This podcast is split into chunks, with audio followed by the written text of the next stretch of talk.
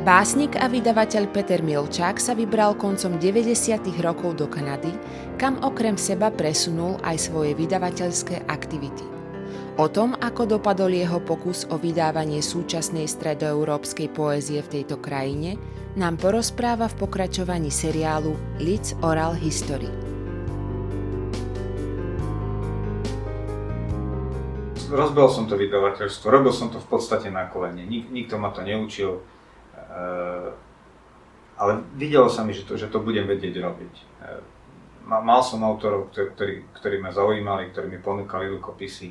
Spojil som sa vtedy s Petrom Grisom. Uh, myslím, že sme to takto na kolene ro, ro, robili celkom dobre. Potom prišli aj nejaké, nejaké ocenenia, najkrajšie knihy Slovenska, ja neviem, cena vé ú bé a tak ďalej a tak ďalej.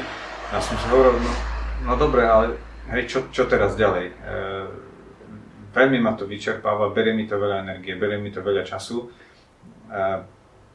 Finančne je to, preživ- je, je to, je, je to, je to prežívanie z, z, z mesiaca na mesiac.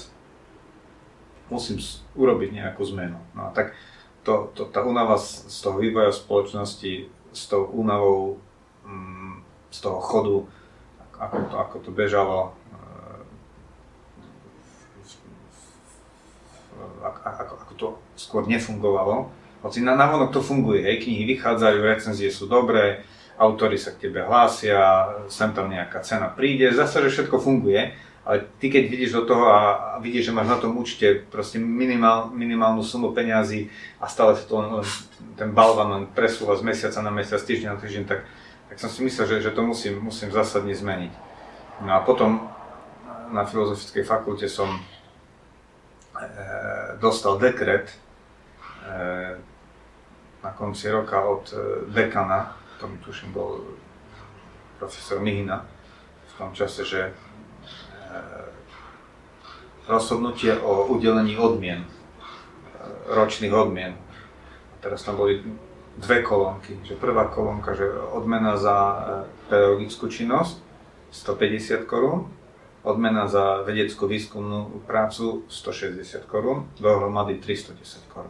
A to bola odmena vlastne celoročnú prácu. Tak som si povedal, v krajine, kde, kde si ta, takto cenie ľudí, ne, nemá význam ostávať.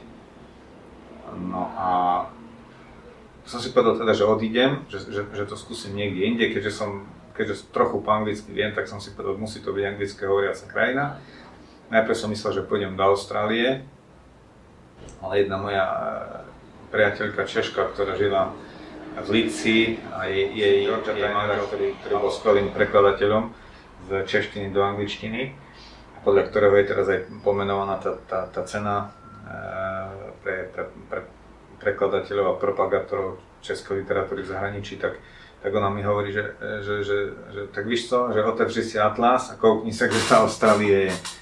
No, tak som sa pozrel, že naozaj je to ďaleko, tak som si potom povedal, tak idem, idem do tej Kanady, lebo viem, že Kanada, Kanada berie a boli tam nejakí ľudia z, z dediny blízko Levoče.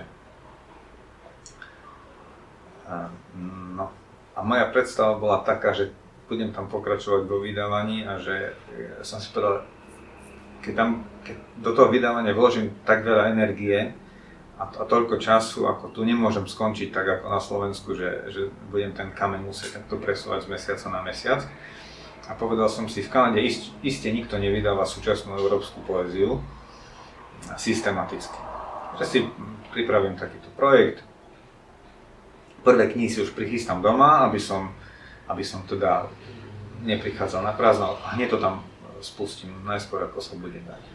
No ale e, to všetko bola pravda. Keď som tam prišiel, zistil som, že žiadne vydavateľstvo to systematicky nerobí, nevydáva teda súčasnú európsku poéziu, ale zistil som aj prečo.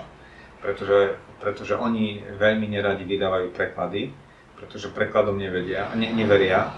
Dokonca mi jeden majiteľ knihkupectva hovoril, že, že, že preklad a originál, že to sú úplne odlišné texty a že preto to sa neoplatí že vydávať a predávať a tak ďalej.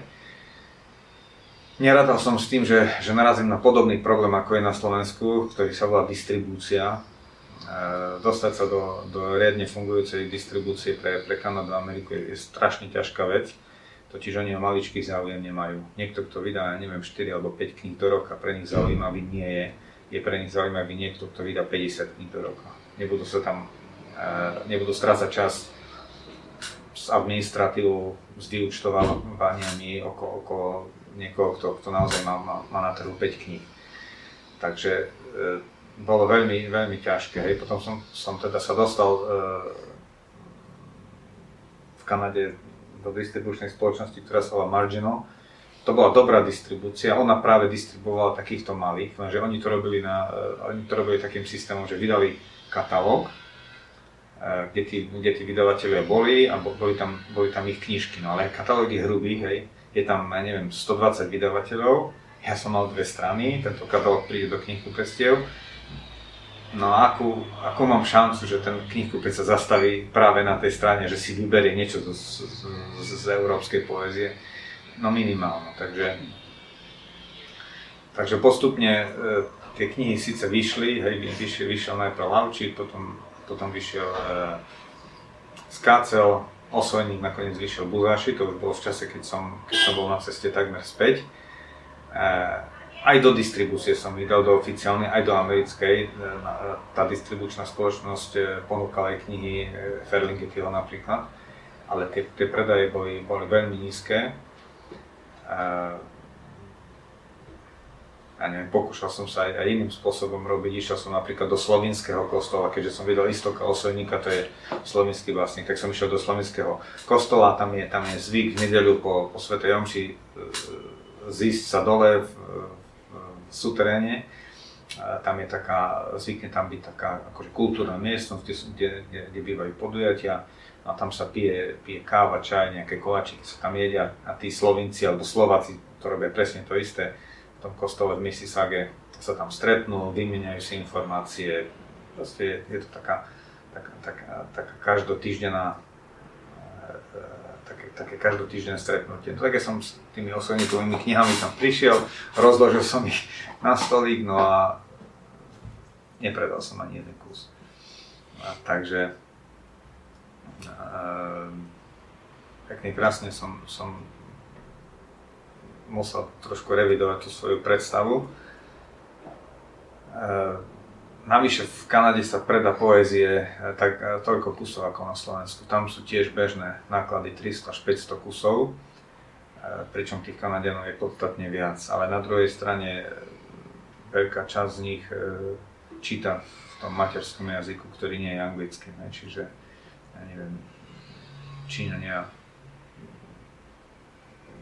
Indov je strašne veľa, Rusi, Poliaci, Portugalci, Taliani, proste to, oni majú všetci svoju literatúru a naozaj viac ako, ako tých päťsto kníh je veľmi ťažko, ťažko predať. No a potom neskôr, keď, keď som sa zoznámil s, s Andreou Jarme a s, a s Davidom, ktorí, ktorí viedli Flyer Press, to je také veľmi maličké vydavateľstvo, ktoré vydáva brožované zbierky poézie. A začal som chodiť do toho, do toho baru, kde, kde, kde sa robievajú každý mesiac čítania. To je, to je poetry, poetry Art Bar Reading Series sa to volá. To je tuším naj, taká, taká séria čítaní s najdlhšou tradíciou v, v Kanade. A tak tam som videl, že funguje to, to úplne inak, že keď vydá v Kanade vydavateľ knižku básni, tak ju predáva predovšetkým tak, že vezme toho autora a teraz ide z miesta na miesto, kde sa také čítanie robia, hej, v jednotlivých mestách. A ten autor má čítanie a tie knihy tam sú na pulti a tam sa predávajú. A urobí takú šnúru po Kanade a možno tých, tých tristo kusov predá.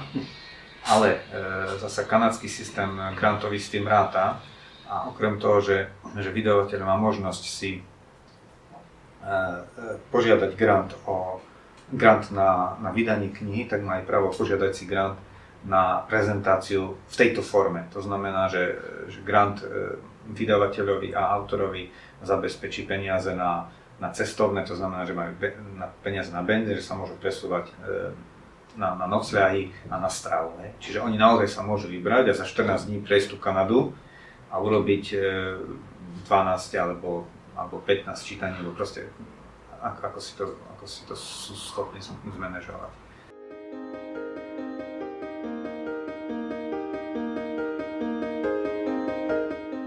Počúvali ste ďalší diel zo série podcastov Lids Oral History.